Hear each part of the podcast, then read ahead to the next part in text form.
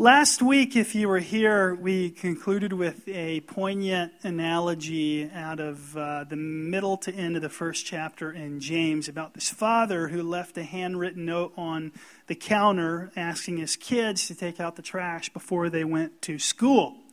And he got home and the job hadn't been done, so he called them together and had a family meeting and said, Kids, what happened? And the kid said, Dad, your letter was admirable. Your grammar, oh my goodness, it was perfect. Your punctuation, flawless. We just loved your handwriting, Dad. We liked it so much that we skipped school today to study trash.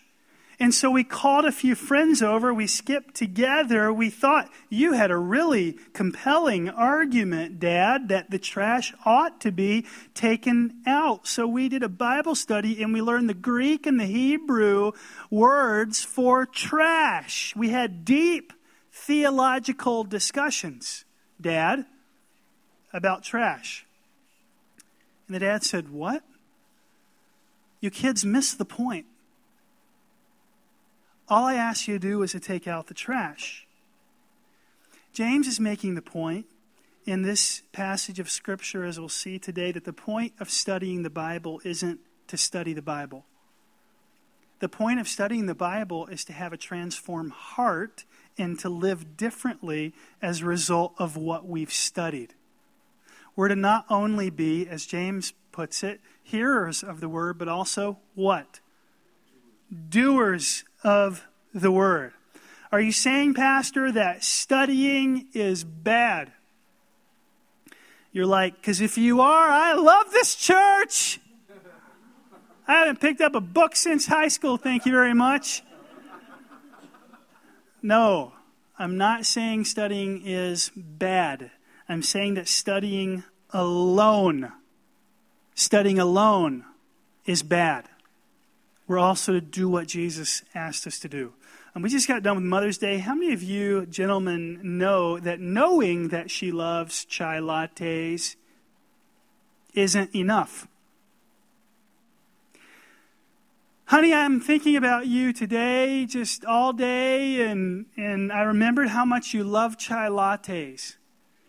And on the way home, I was passing by your favorite coffee shop and I, I, just wanted you to know that the thought occurred to me, baby, that you love chai lattes. I was just thinking of you. I just wanted you to know that. How would that go over? I don't have anything with me. I was just reminded, I thought you would appreciate me reminding myself how much you love chai lattes. Or how about Honey, I, I, know you love yellow tulips. You wouldn't believe this, but I was at the dentist office today, and, and the planters in front of the dentist office had the most beautiful yellow tulips. It was actually right beside, believe it or not, the flower shop with all the yellow tulips. I know you love them, honey. I just want you to know I was thinking about you. James' frustration is that he's got a bunch of religious people at a big church that he's pastoring with a ton of biblical knowledge. And he's frustrated because while they're not doing a lot, they know a lot. And he's frustrated and thinking, look, Jesus, I've been trying to tell you guys, he was my big brother who you are and who he was isn't lining up. He wasn't like you. He didn't just hole up inside the library all day. He was a tradesman. He started a ministry. He fed people. He healed people. He encouraged people. He taught people. He prayed for people. He served people. Jesus, I'm telling you, got stuff done. Why are you so focused on all the academia behind this and completely ignoring the charge to go out and baptize them in the name of the Father and, and the Son and the Holy Spirit and, and his promise that I'll be with you until the end of the age? Yes, he studied, but he got stuff done too. And those ought to be, how many of you know, the two pedals, as we've mentioned, on every single Christian's bike.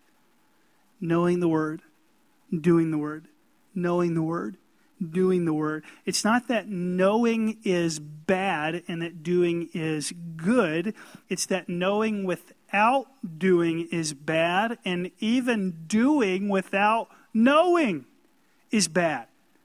Either way, if you only have one pedal in the bike, you don't go far. It's knowing and doing. James put it this way in chapter 1, verses 22 through 27. But be doers of the word and not hearers only, deceiving yourselves. Deceiving yourselves. For if anyone is a hearer of the word and not a doer, he's like a man who looks intently at his natural face in a mirror. For he looks at himself and goes away and at once forgets what he looks like. But the one who looks into the perfect law, the law of liberty, and perseveres, being no hearer who forgets, but a doer who acts, he will be blessed in his doing.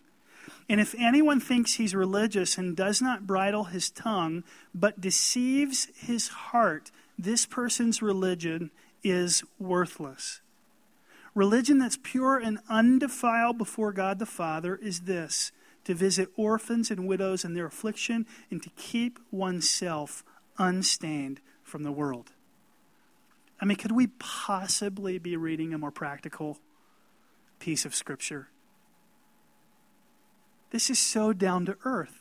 This James, Jesus' younger brother.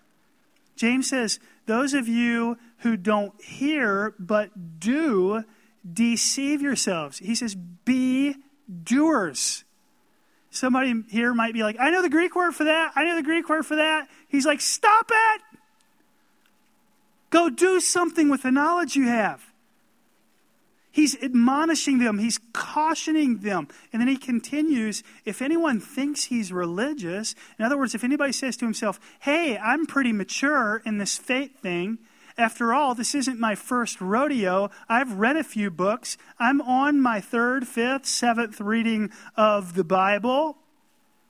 I know a few things. I've made some progress in the faith and does not bridle his tongue, but deceives his heart. This person's religion is, what does he say? What's the word he uses? Worthless.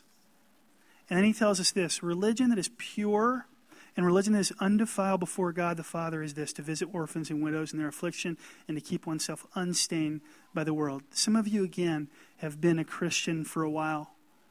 You've attended a conference or two or five or ten. James is trying to tell you this morning that if you've been around the flower shop for a while, you are vulnerable you're vulnerable.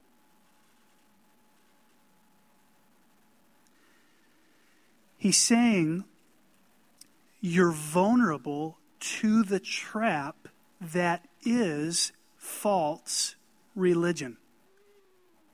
That's how you're at risk. And when the Bible speaks of religion, it actually usually does so negatively. Isn't that something?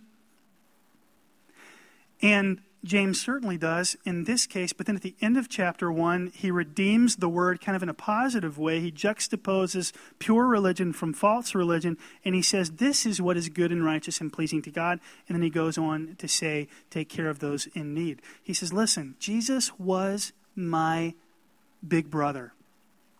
I know him, and I know that the religion he practiced was altogether different than the religion that you're currently practicing. Same generation as Jesus. Not but a few years after he died and risen, had the church moved from being real, authentic, a beautiful expression of what it was designed to be, to something entirely different. And false religion, James tells us, is marked by two things. And we'll spend the rest of our time talking about these things self deception, self deception, and forgetfulness. Forgetfulness. Let's talk about self deception. Self deception is where you think that because you know a lot, the gospel has changed you. I want to say that again. Self deception is when you think that because you know the Bible, the Word has transformed you. You may remember Paul writing to the Corinthian church, who we would argue to some extent knew the Word, and he put it this way. He used three words. He said, Knowledge, do you remember? Puffs up. Knowledge puffs up. Hey, this is the person he's talking to. The person says, Hey, I understand theology now. Hey, I should be a teacher. Hey, I should be a leader. Look how far I am ahead of, and there's always a comparison of somebody else. I should probably rebuke that person. I should probably train that person. I should probably hold that person accountable. I should probably see myself as, as a leader, as a mentor in regard to that person because I'm, well, I'm above him or her. We would never say those kinds of things, but sometimes we think those kinds of things. And we're deceived. We've deceived ourselves. It's self deception. Because what we cannot see when we deceive ourselves is that religious pride can creep into an otherwise malleable and humble heart. It can creep in. Dolly Parton and Norah Jones teamed up for the most cool song I think I've one of the ones I've ever heard. It's kind of a bluegrass style song called Creeping In. You ever heard that song? Creeping In. Such a cool song. He's talking about water getting into a boot and how the water just keeps creeping on in. It just keeps creeping on into the boot. Pride will creep into the human heart if we don't guard against it. We are well intentioned, but it can come in. Let me ask you this. When's the last time you volunteered regularly at a soup kitchen? When's the last time you've offered to provide respite to a foster family? When's the last time you've mowed the neighbor lady's lawn? When's the last time you volunteered in the church? Here's the problem with self deception. Are you ready? You don't know you're self deceived. You don't know it. You're blind to it. When you've deceived yourself, you don't know it's you. And for that reason, you're not the best person to diagnose your self deception. The problem is, you have not allowed anybody to disagree with you.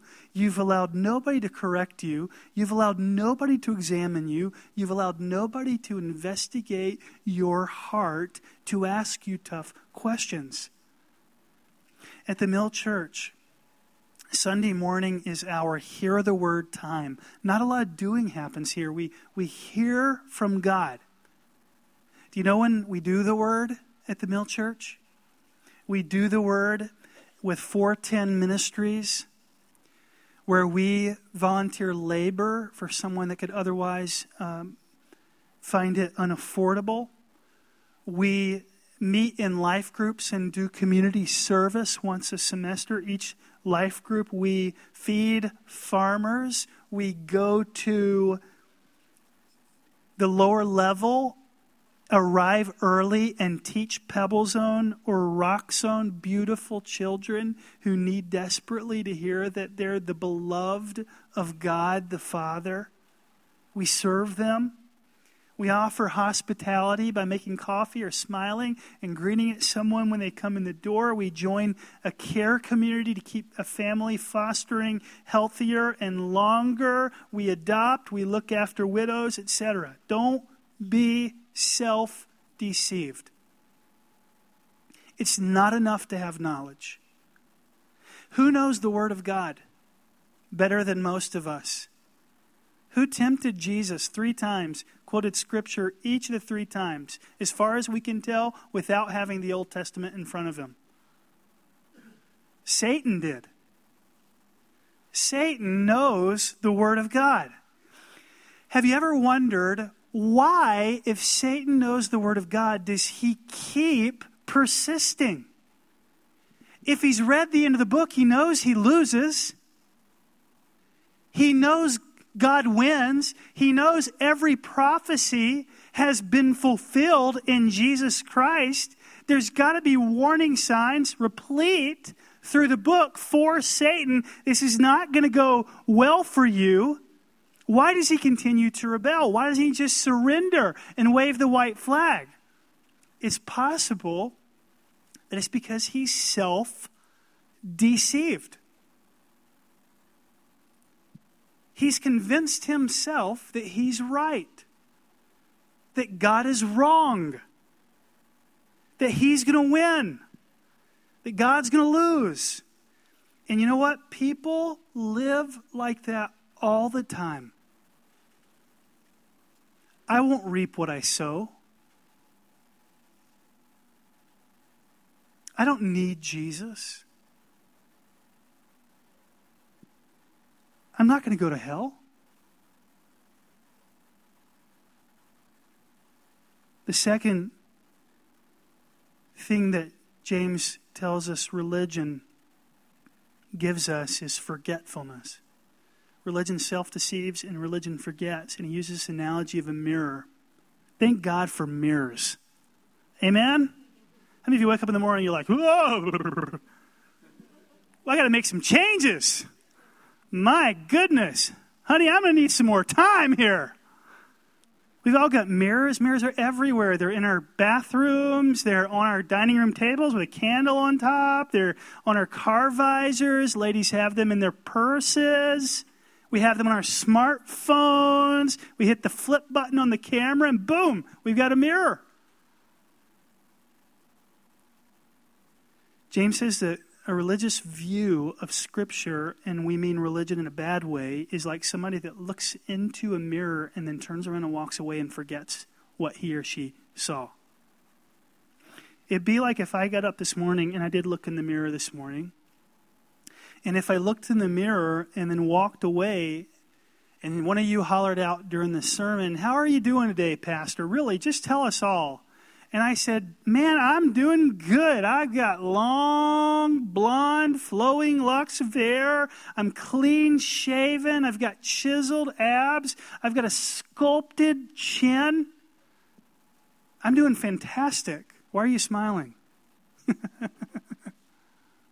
but I would have forgotten what I looked like this morning. Wouldn't I have? I've forgotten. I mean, let's just face it, for some of us, looking in the mirror is not the highlight of our day, right? It's tough sometimes in the mornings. But still, it'd be weird for us to simply forget what we look like. James was saying that wouldn't happen, but look at how it happens figuratively. You read the Word of God, you open the Word, it's like looking in a mirror. You see yourself in God's eyes. You see your faults. You see your sins. You see your need for a Savior. You see areas that need changing. And then you close the book. You lay it on your coffee table. You walk away and forget everything that God showed you that needed changing about yourself. James says false religion will do that to you. If it's a rote exercise, if it's about a discipline and not truly about your devotion to your Creator and Savior, it'll do that to you. You'll check the box, you'll put it down, you'll forget everything that it says.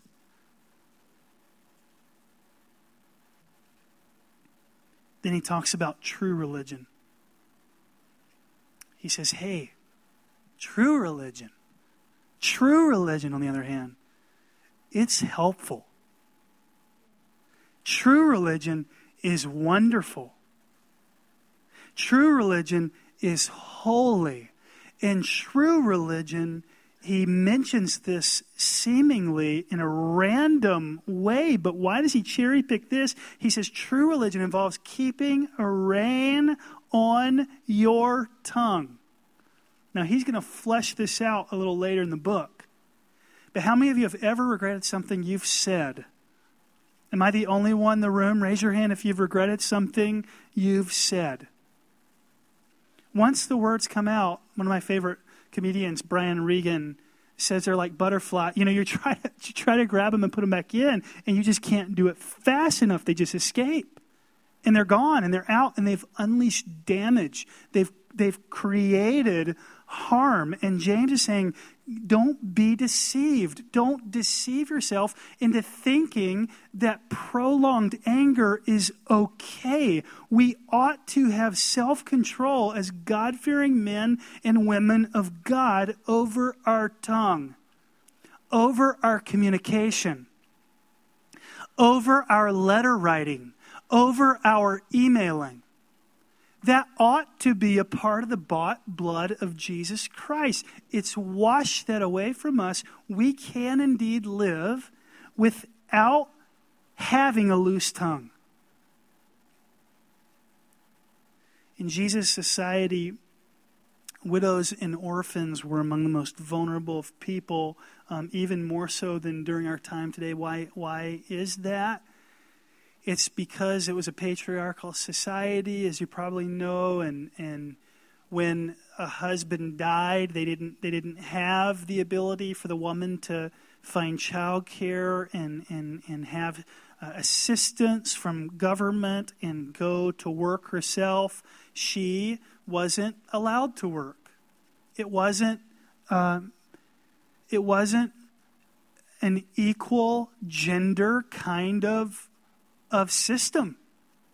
And so when a husband would die, the woman would, would hope that her that his brother or someone else were available to come in and take care of she and her children, if not that extended family, if not that some man, that God would orchestrate something to work out for a remarriage. Otherwise, they were in big trouble. Because somebody, evil men, would come along and see that situation, that vulnerable family, and they would in every way take advantage of that woman and her kids. And a, a, bad man would come along and manipulate and would pimp and would prostitute and would sell children as slaves, and if strong young men, even gladiators. And that's the way the society worked. And James is saying real men come into that scenario and real men love and they cherish and they protect and they provide. That is pure religion. That is holy. That is righteous. And then he adds, and true religion also keeps oneself unstained from the world. This is not world like, uh, meaning unstained from the earth, like in a cosmic sense. This means unstained from the culture unstained from the environment. It, it's a pejorative and negative use. So he's saying is, we're to be unstained from evil, from Satan, from sin. He's saying, don't become polluted, don't become defiled, don't become corrupted, don't get muddied, don't get dirtied by sin. And so, those of us who believe we can read this in two ways we can read this as one who has been already self deceived, and we can interpret it as this Thank God I'm not one of those dirty people. Thank God that doesn't apply to me anymore. Self deception, pride which the scriptures say is the worst of all what? Sins. Or we can read it as humble people who need a Savior and say, It's too late. I'm already stained. I'm already blemished. I've said things I can't take back. I've done things I cannot take back. I need Jesus to scrub me, to wash me, to make me new again. Some of us have tried to scrub ourselves by grit and elbow grease and hard work and willpower.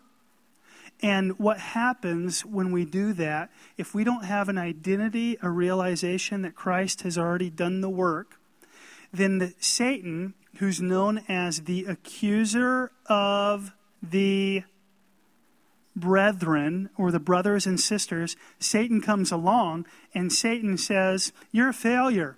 You're a per- Might I just remind you, you're still a pervert?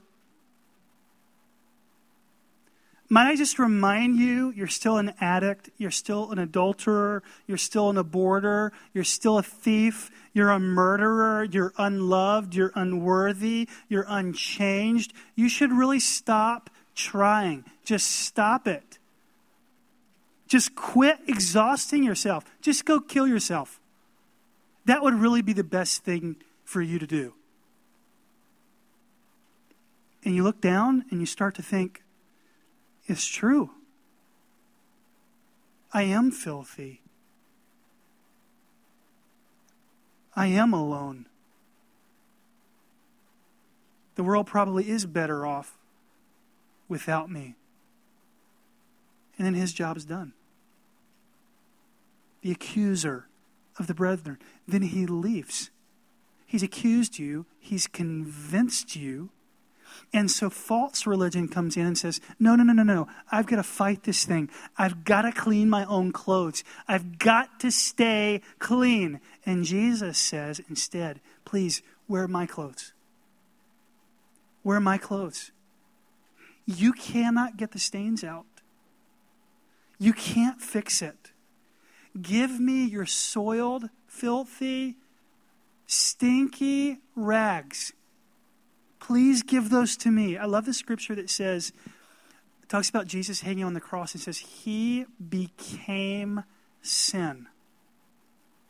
He was physically unrecognizable. We know that from one of the prophets, but he also became our sin, meaning he wore our clothes. He wore them, and he gave us white, symbolizing sinlessness, holiness, righteousness. And James says, pure religion leaves us unstained with a clean conscience. I just, I felt like this in the first service. I still feel like it. I feel like somebody here this morning, likely multiple people, have for years listened to the voice of God's arch enemy and believe the lies of Satan. And though you have expressed, confessed your sins to God, you still feel guilty about stuff you've done years ago. That is not of God. He does not intend for you to carry that weight. God gives us righteousness. He intends to wear those clothes we can leave today and have a completely clean conscience in His name because of His power, because of His sacrificial work on the cross. Do you remember when people, religious people, asked him, "Why are you why are you healing people?" And what did he say? Which one's easier for me to heal them or to what? Or to forgive their sins? In other words, you thought that was cool. Look at what I can do that has eternal ramifications. Jesus Christ can forgive your sin. You don't, it doesn't matter what it is, you do not have to wallow in it forever. Will you bow your heads this morning?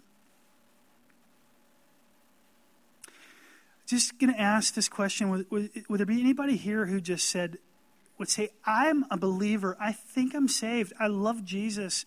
But I have just been condemned by the enemy of God. I've just, it's affected my identity. It's affected what I don't see myself as the child of God. I see myself as the enemy of God. Would you just lift your hand this morning? I want to pray for you. Anybody at all here? that just said, I keep dealing with sins from my past. I feel ashamed. I feel dirty. I feel unclean. I feel embarrassed. I've asked for, for forgiveness, but the shame isn't going away. Would anybody say that this morning? Just by lifting your hand. All right. Anybody else? Anybody else? You just can't sleep at night, maybe? It's affecting your patterns. Maybe you overeat as a result of just feeling depressed and it's just unbearable. Anybody else? Father, I pray this morning that you would speak to the one whose hand was raised. I Lord, I know you love us enough that you'd even design a corporate experience to help an individual. And I just pray that that person would hear your tender voice and truly experience the forgiveness of sins. And know that the clothes that were once worn have been replaced with clothes that are unstained white, unblemished. That because of the cross, this person is spotless. And I pray that out of that identity of new creature, of someone whose sins are forgiven, would come amazing works. I pray they would think of themselves as a forgiven child of God, no longer under the weight of sin, and they just live that out in freedom, serving other people, not worried about who to bump into at the flower store, or the hardware store, not worried about who to see, about what relationship maybe has been burned, but that they would just completely trust in you, Lord, as the healer of their past. In Jesus' name we pray. Amen. Can I just say that on my heart for all of you is that you have a clean conscience? That's what Jesus affords us. That's the most beautiful way to live with a clean conscience. It's a gift of God. Every good and perfect gift is from the Father above. Amen? Amen.